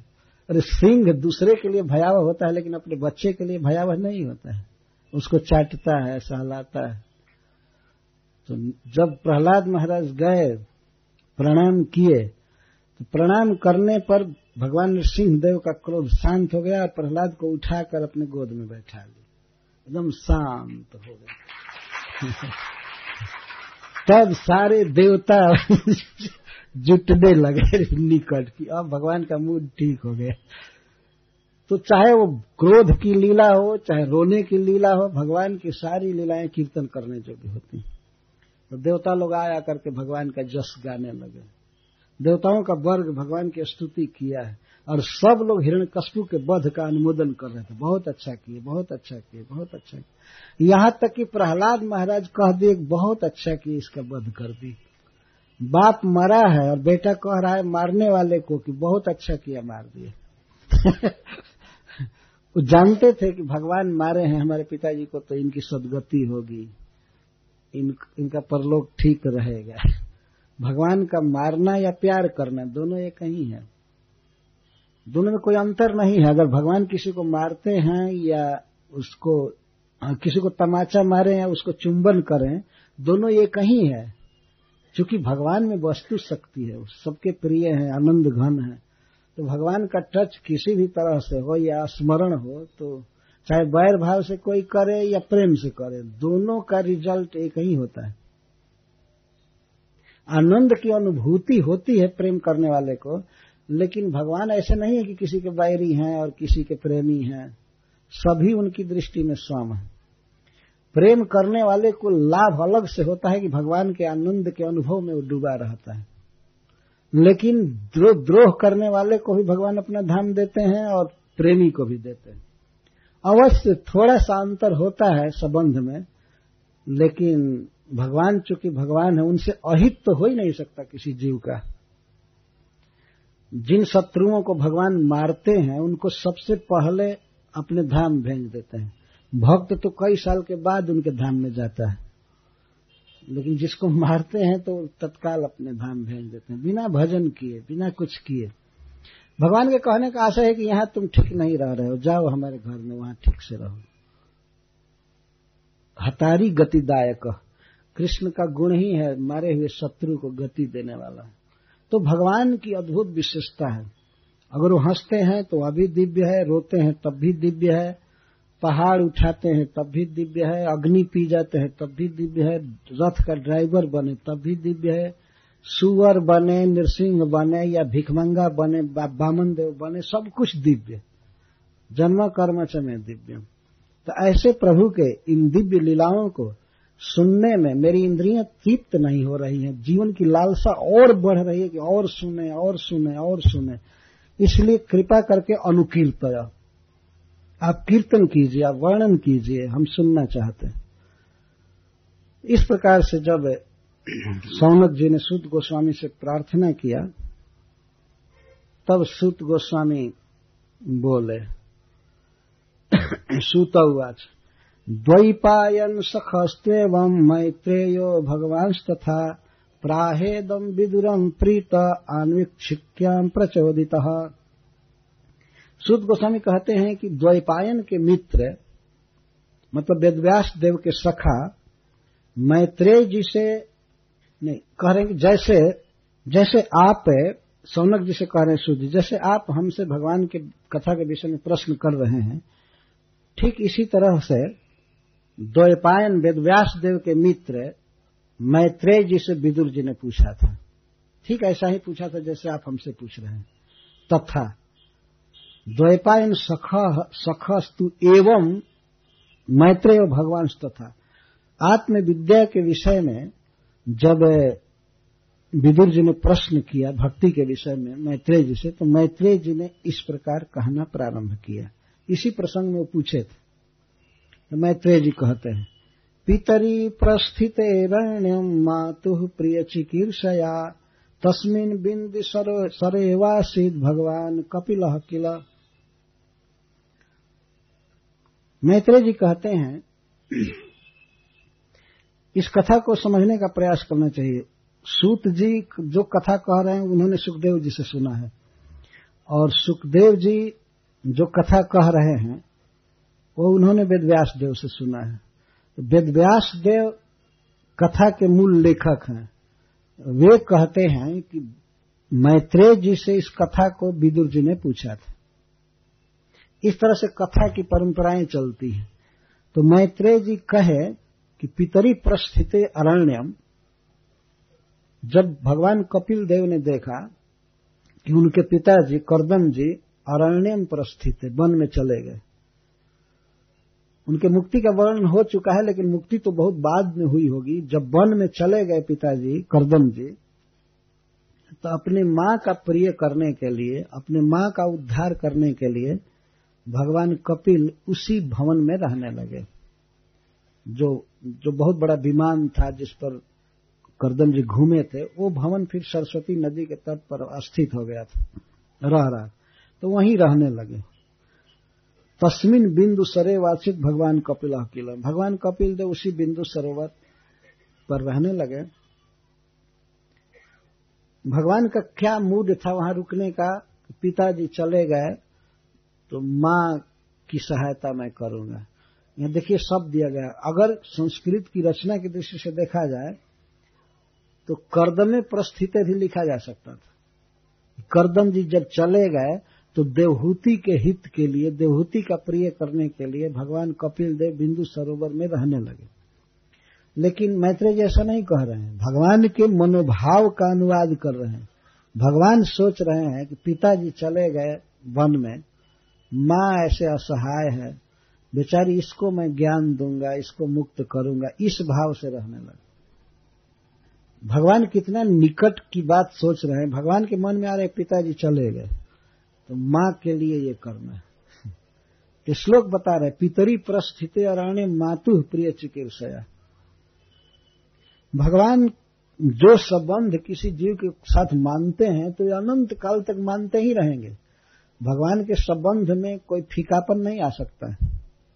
माँ है तो माँ है। भगवान माँ मान चुके देवहूति को तो अब सदा के लिए मान चुके। ऐसा नहीं कि दो चार साल या सौ साल, पचास साल मानेंगे और फिर नहीं मानेंगे। तो माँ, मातु प्रिय चिकित्सा माँ का प्रिय करने के लिए उसको ज्ञानोपदेश दे करके उसको बैकुंठ भेजने के लिए भगवान वहाँ रुक गए। उसी बिंदु सरोवर में। तो एक दिन की बात है, भगवान कपिल देव बैठे थे। अपना जो दैनिक भजन था करके और बैठे थे। अकर्माणम। अकर्माणम का अर्थ है कि उस समय किसी कर्म में नहीं थे। फ्री टाइम लीजर टाइम तो बैठे थे। तो देवहूति के मन में आया कि मेरा पुत्र, साक्षात भगवान है। तो पुत्र भाव से ही गई। सतस्मिन कर्मणाम तत् तमासीनम कर्माणम तत्व मार्गाग्र दर्शनम स्वसुतम देवहूत्या धातु संस्मरती वच। उस समय माँ देवहूति के मन में ये बात स्मरण आने लगी कि ब्रह्मा जी ने कहा था कि ऐसा मानवी ते गर्भम प्रविष्ट कैट भारदन हे मनुनंदिनी, तुम्हारे गर्भ में साक्षात भगवान विष्णु आए हैं, जिन्होंने कैटव असुर का वध किया था। ये ब्रह्मा जी ने बताया था, जब भगवान गर्भ में थे तो इस बात का स्मरण देवहूति को हुआ कि हमारे पुत्र साक्षात भगवान हैं। फिर भी स्नेह उमड़ रहा था। स्वसुतम यह शब्द दिए गए जिस पुत्र को माँ ने डायरेक्ट जन्म दिया था, स्वसुतम, सुत का अर्थ होता है जिसका प्रसव किया है। तो जिनको जन्म दिया था, अपने पेट से ऐसे पुत्र के पास देवहूति आई। ब्रह्मा जी की बात का स्मरण करके कि मेरा बेटा साक्षात भगवान है तो इस पुत्र और ये भी कहा था कि भगवान ज्ञान का उपदेश करेंगे तो इस विश्वास के साथ कि मैं अपने पुत्र से, विष्णु से ज्ञान प्राप्त करूँ और मैं मुक्त हो जाऊँ कर्म वासनाओं से, इस उद्देश्य से उनके पास आई। शिल प्रभुपाद जी इस श्लोक के तात्पर्य में लिखते हैं कि गुरु को पूरा पूरा अवकाश होना चाहिए कि किसी शिष्य की शंकाओं का वो समाधान कर सके। शंकाओं का समाधान करे और प्रचुर मात्रा में चाहिए कि वो प्रवचन करे। क्योंकि गुरु के द्वारा जो शिष्य को लाभ होगा, यही लाभ है कि वो सुने। तो गुरु का काम ही है प्रवचन करना, ज्ञानोपदेश करना। यहाँ पर इस बात से कह रहे हैं कि भगवान कपिल देव बिल्कुल फ्री है, कोई काम धंधा नहीं वहाँ करना है, और भजन के जो रूटीन थे वो भी पूरा हो गए थे, बैठे थे तो भगवान को फ्री देख करके माता देवहूति पहुँची वहाँ पर। देवहूति किस प्रकार से भगवान की शरण ले रही है? माँ होकर भी, इतनी महान होकर के भी भगवान से कितनी दीनता के साथ बात करती है ये ये सुनने लायक वास्तव में। प्रत्येक व्यक्ति के जीवन में इस प्रकार का विचार होना चाहिए और परम सत्य को प्राप्त करने के लिए इस तरह की जिज्ञासा होनी चाहिए। जब कोई व्यक्ति भगवान को पाना चाहता है तो भगवान अनेक उपाय रच देते हैं, वो पा जाएगा। लेकिन इच्छा तो अपनी होनी चाहिए। देवहूति स्पष्ट कहती है कि, हे नाथ, मैं भोगों से उब गई हूँ। मुझको सब भोग नहीं चाहिए नहीं चाहिए। मेरा जीवन इतना दिन व्यर्थ चला गया। आप हमें ज्ञान दीजिए, हमें भक्ति दीजिए। एक बार वो पति से रोई थी। जब पति घर छोड़ करके जा रहे थे, उस समय जाने के लिए तैयार थे बच्चियों के जन्म के बाद तो उस समय भी अपने पति से प्रार्थना कर रही थी कि हमको ज्ञान दीजिए और हमको ज्ञान देने वाला पुत्र दीजिए। तो करदम जी ने कहा था, तुम चिंता मत करो, भगवान तुम्हारे गर्भ में आएँगे तुम्हें ज्ञान देने के लिए। तो पुनः अब अपने पुत्र के पास पहुंचकर देवहूति प्रार्थना करती है। इसके प्रार्थना और वैराग्य परक वाक्य और सत्य को जानने की जो जिज्ञासा है, इसकी कुछ व्याख्या मैं शाम को करूँगा, क्योंकि लंबा प्रसंग है, एक दो श्लोक लेने से पूरा नहीं हो पाएगा। हरे कृष्ण।